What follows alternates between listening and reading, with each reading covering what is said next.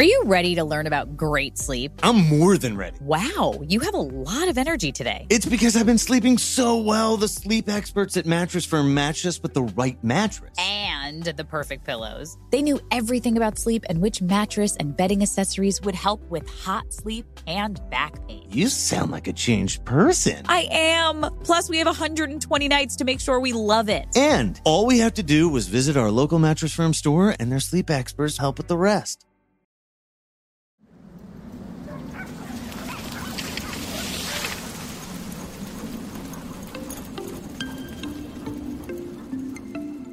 When you go to a friend's for dinner and you get talking, or you go out on the land on a boat, or go outside anywhere on a walk, and you're just kind of relaxing and chilling out, and then you get back into the house and look at the clock, you're like, oh God. It was like five hours later than I thought it was, because the sun did not go down, and I did not realize because my brain didn't tell me that that wasn't normal.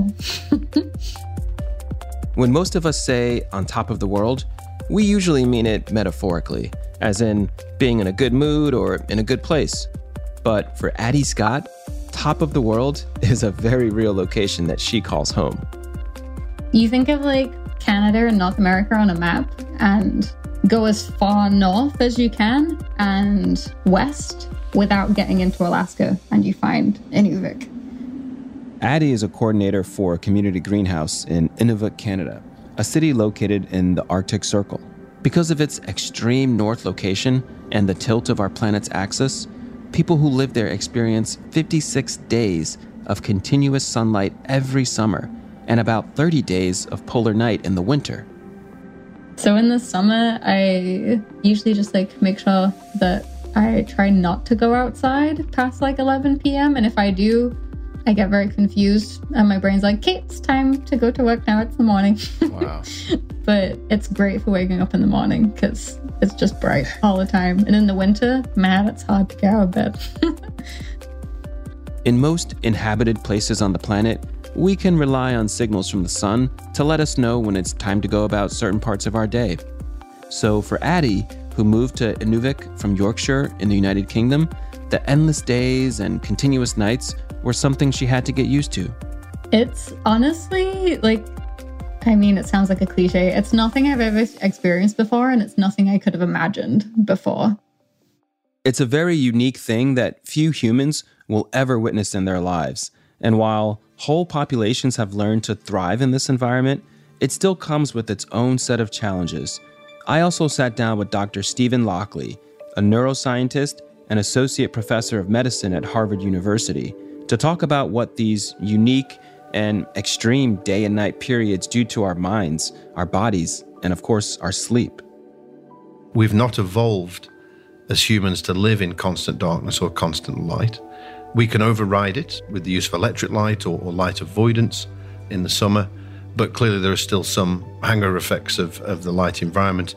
It's not exactly the same as living further south. And so, yes, we do find the further north you go, there is a bigger risk to health. Despite the risk, people have figured out how to adapt, with evidence showing that humans may have first migrated deep into the northern hemisphere as far back as thirty thousand years ago. Today, we're going to look at what sleep is like in the Arctic Circle, a place with light and dark cycles that seem alien to the rest of the world, and where the adaptability of its residents is a testament to the ingenuity of the human race. On this episode of Chasing Sleep, when the sun doesn't sleep.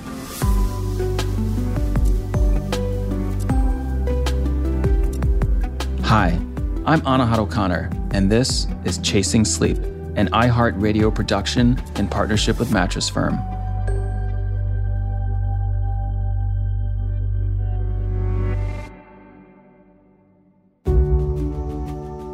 Located two thousand miles north of Seattle and with only one road connecting it to the rest of the globe, Inuvik, Canada, is one of the most remote yet interesting places on Earth.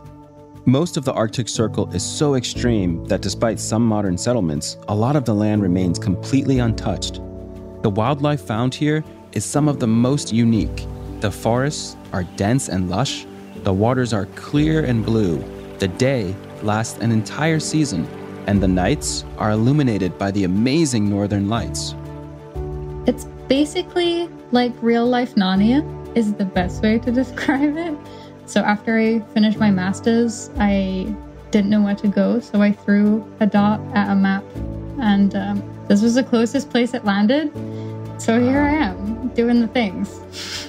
Wow. So you really did that and decided, okay, that's where I'm headed. And, and how did you figure out, you know, how you were going to get there and prepare for it and, and make a life there? I actually just kind of zoomed in on Google Maps and was like, wow, there's like really nothing there. And then kind of zoomed in a little bit closer and then found the names of the towns like surrounding it. And then just looked for like volunteering and job opportunities to travel. And then found a place working with sled dogs and working with them, and emailed, called them, was like, hey, do you guys have sled dog training jobs? Is that a thing? Um, and they said, yeah, and I worked for them wow. for like eight months, left on a road trip, and then got a job at the greenhouse. So while it must be pretty amazing to be surrounded by so much beauty, how do you handle the unique times of total light and dark that come with living in Inuvik? It's kind of amazing, really. Like in the summer, it happens so fast that you go from darkness to like twenty-four hour daylight, basically. So I know officially it's twenty-four hour daylight for one month, but the sun, even though it sets a little bit, is still light for like three months either side of that. It's really, really cool. And I don't know, you have no idea what time it is, any time of day. And if you're really bad at wearing a watch or keeping your phone on you, like I am, you're just like barefoot wandering the whole time. You have no idea what time it is. You'll be like going for a walk with the dog or hanging out with some friends, and you'll look outside and be like, it's still light. Maybe it's ten p.m. Maybe I'll go to bed. And it's like five a.m. And uh, you're like, oh, it's the next day. Oops. So that's constant daylight. And then the opposite happens in the winter. Yeah, the winter is twenty-four seven darkness, but it's kind of amazing because you get the northern lights the whole time. Like in the middle of the day, you'll be like walking to work, doo-doo-doo, there's just be amazing lights in the sky. Wow. So I think I, in terms of like sleeping, the winter is so much easier just because it's dark all the time. It's kind of nice. But in the summer, we play Operation Nighttime in my house because you have to like just close all the windows, all the curtains, put like cardboard on to block out the light at like ten p.m. Just run around the house, play Operation Nighttime so you can sleep. Oh my God. So I'm guessing Operation Nighttime is a technique for adapting to the constant light. So can you walk us through exactly what that looks like? Yeah. So when it hits ten p.m., I have a little alarm on my phone to remind me to do it. Otherwise, I just, yeah, have no idea that it's that time. And then go around, and we have like blackout blinds on all of the windows. Um, so me and my housemates, we go around and like have a room each. We just go and pull them all down. And the most important one I always forget is to close my bedroom curtain. So when I go into my bedroom, it's dark. Uh, but yeah, it's just remembering to do it, setting an alarm, and pulling those blackout blinds down, making it nighttime. It sounds like a great way to recreate night, and also a pretty interesting reminder of just how important the darkness is to signaling sleep mechanisms in our brains. But prepping the house is one thing. What's it like to work in this environment? I mean, gardening is very seasonal anyway, but it's more extreme here. So the gardening season now like starts in May when it gets warm enough because we just get the light back then. And then in September is when we start to get what you call like the average day, with like a normal sunset, sunrise kind of thing. But that's when it starts to get really cold here. Through the summer, it's amazing. And working in the greenhouse, the plants love the twenty-four hour daylight. mm, they grow like yeah. crazy.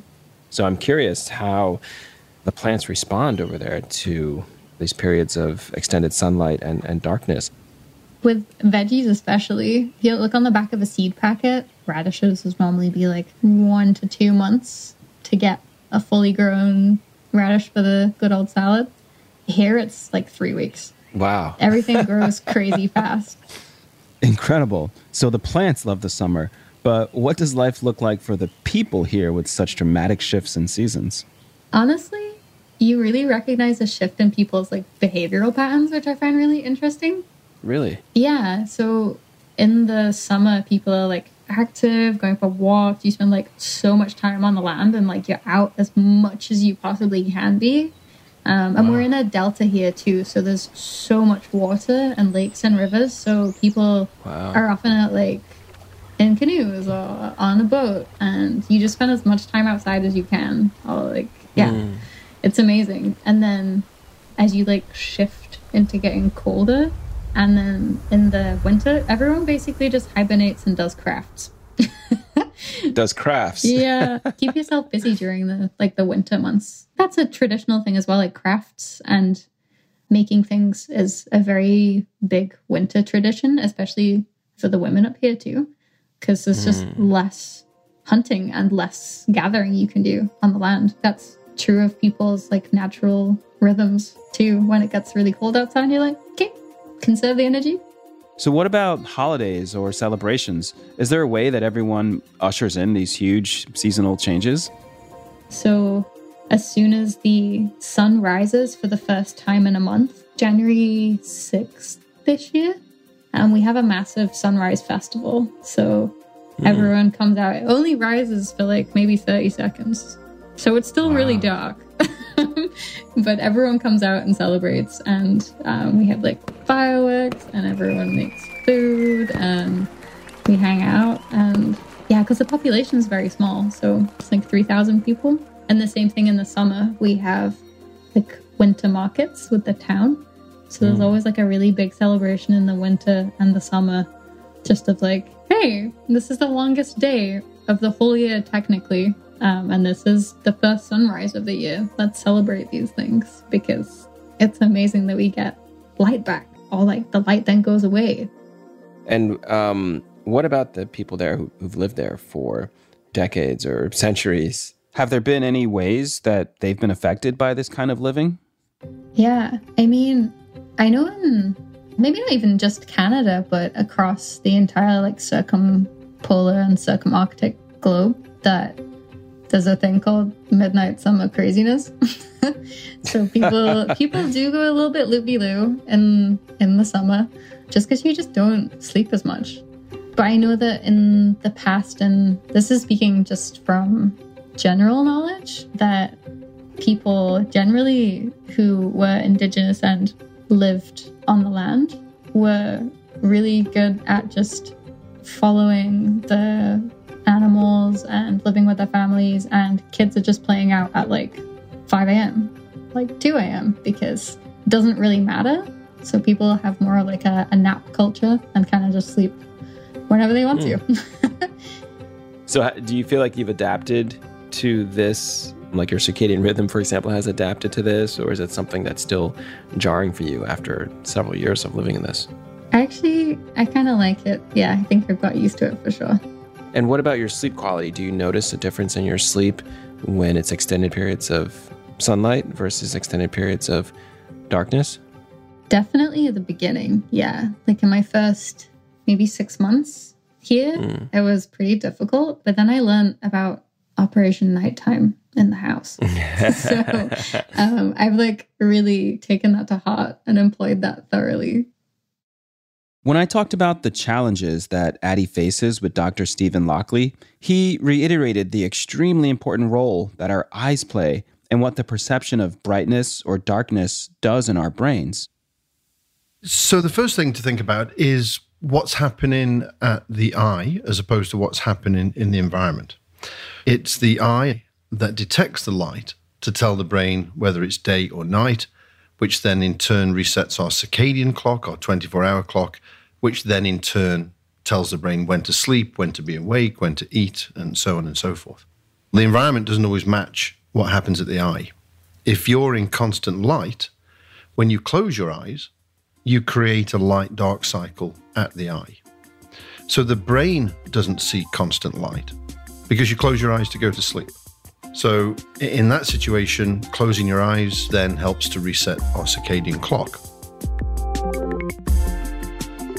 We'll be right back after a brief message from our partners at Mattress Firm.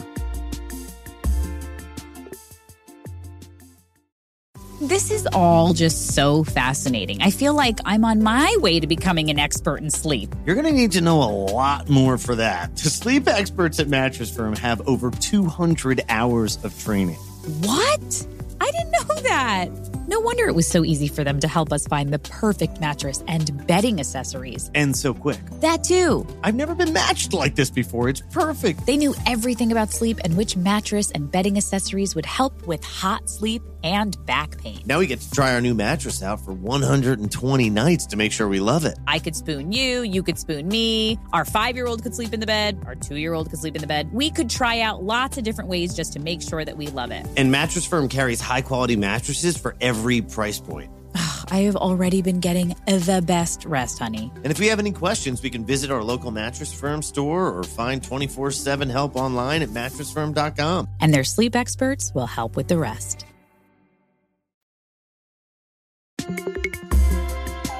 And now back to Chasing Sleep. Light, or lack thereof, obviously plays an important role in not just the quality of our sleep, but the timing of it as well. We see effects on sleep from the sun and the lights in our homes, even the light from our cell phones. Addy has to black out her entire home every night when it's constant daylight. So what about the opposite of that? What sort of challenges would we see in our sleep living in constant darkness? So in modern day, obviously, we have electric light, we have man-made light. In the past, there may have been firelight or, or gaslight. Mm. And so it would be unusual to be in complete darkness for that entire time. And again, if you create a light-dark cycle through whatever source of light, you're providing a time cue to the brain to tell the brain when it's day or night. Mm. Now, there are scenarios that are similar to what you've just described. Uh, and for a lot of my career, I've studied the impact of blindness hmm. on circadian rhythms and sleep. Interesting. So if you don't have eyes, or if you have a, an eye disorder which completely stops any light perception, then your brain is essentially in constant darkness. Wow. And in that situation, individuals have a disorder because they can't entrain, they can't synchronize their daily clocks to a light-dark cycle, and they in fact run on their own internal time. And that causes problems when you're trying to live in a twenty-four hour world. So there are scenarios where people do live in complete darkness, but we always have to keep in mind what the environment is and then what the retina, what the eye is receiving. And so most of us still live in a light-dark cycle, even if we're at those extreme northern latitudes. Mm, got it.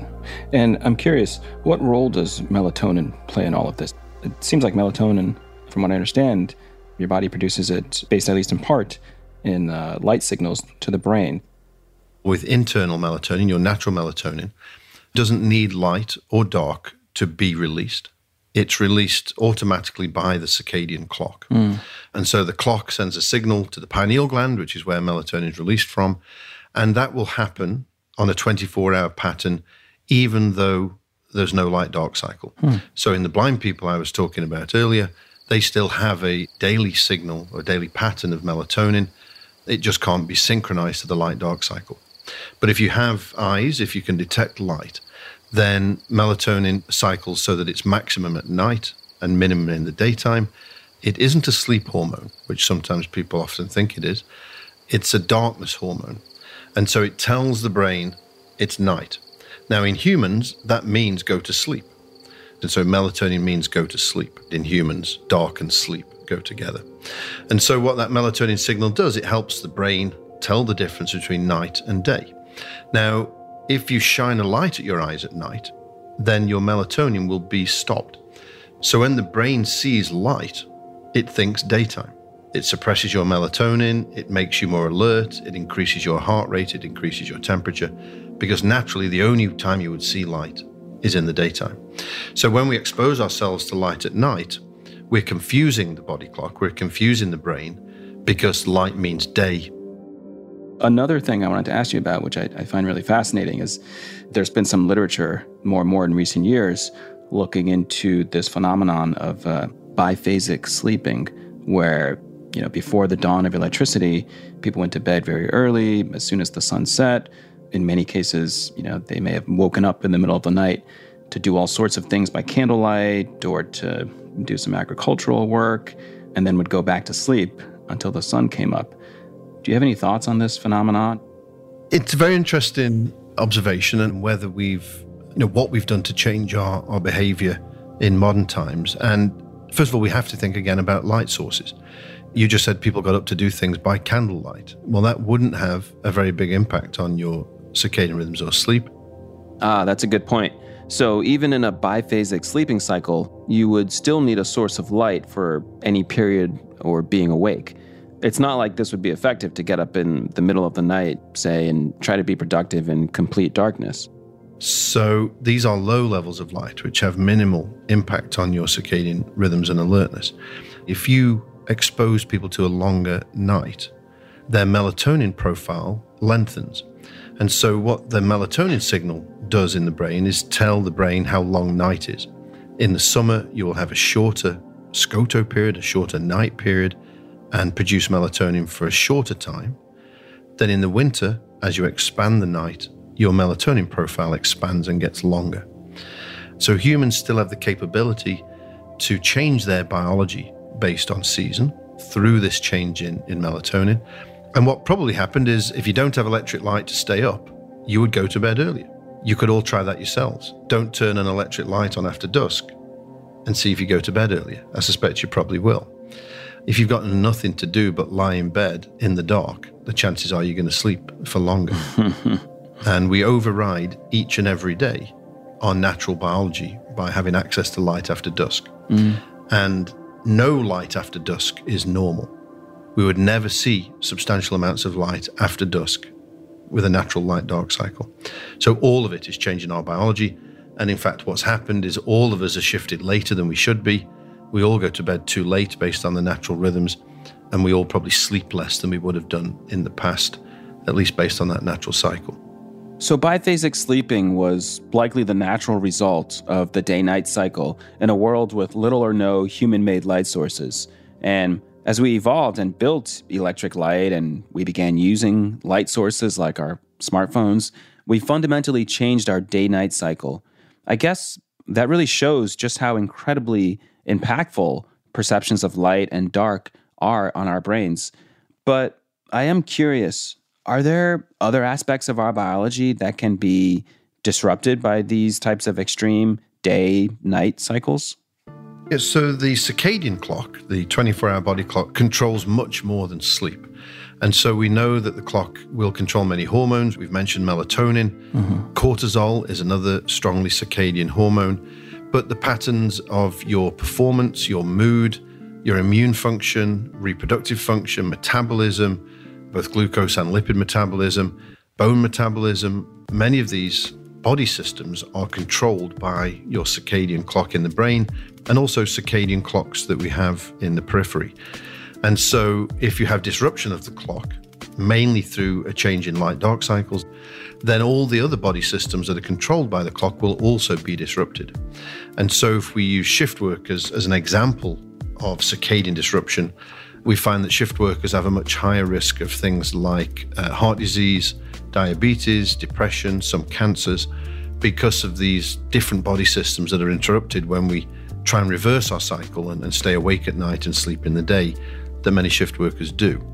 Now, if, if we're thinking of an environment where the environment is twenty-four hours of light, remember again, when you go to sleep, you close your eyes and create a light-dark cycle. So there won't necessarily be much in the way of circadian disruption if you keep a stable sleep pattern. So if you are in Alaska and you go to bed at the same time every night and turn the lights off, close your eyes, put on an eye mask, and then wake up at the same time uh, in the morning, that will provide the signal to the clock to keep your rhythms properly synchronized. The other thing that people do experience, though, with twenty-four hour sunlight is an activation. Light, as well as shifting the clock, can also be a stimulant.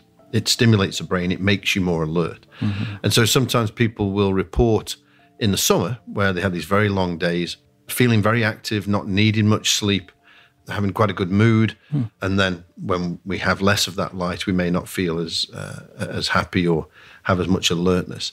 So there's two effects of light, if you like. Light synchronizes the clock, but it also uh, helps maintain your alertness level. The mechanisms behind how light and darkness affect sleep are fascinating. It's the retina that sends signals to the brain to release hormones and melatonin. I wanted to get Stephen's advice on how to use this knowledge to our advantage in getting the best sleep possible. So I asked him, what are some things we can do to improve our own sleep, whether we live in the Arctic Circle or in the continental United States or anywhere else? So I think, again, the key is light. Uh, I know I keep going back to light, but it's such a powerful biological impact on our sleep and circadian rhythms. Your melatonin rhythm, your natural melatonin rhythm, comes up at about two to three hours before sleep. And so if that melatonin rhythm is the signal of darkness to the brain, having as much darkness as you can two to three hours before you go to bed is going to preserve that signal. Mm. You do that every day, you'll start to shift your body clock a little bit earlier, which means you'll fall asleep a little bit quicker, you'll have better quality sleep, you'll sleep for longer. Doing something relaxing is, of course, very good to help calm the brain down, but it needs to be something which doesn't involve much light. If you're going to read, read a real book with a dim bedside lamp. Don't read from an iPad, don't read from a phone, don't read from a laptop, because that light is alerting you.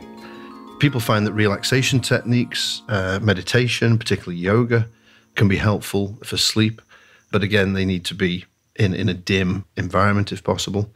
A warm bath is helpful. You need to lose heat mm. in order to fall asleep, and so a warm bath or a shower, again, without much light, uh, would be helpful. Take that time out to have that little bit of time for yourself. Those sorts of things will help uh, you fall asleep.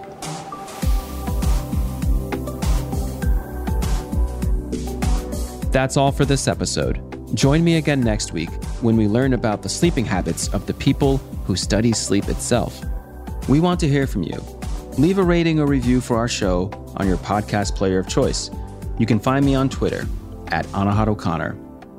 Until next time, hoping you're living your best while sleeping your best. Chasing Sleep is a production of iHeartRadio in partnership with Mattress Firm. Our executive producer is Molly Sosha. Our E P of Post is James Foster. Our supervising producer is Kia Swinton. Our producer is Sierra Kaiser. This show is hosted by me, Anahad O'Connor.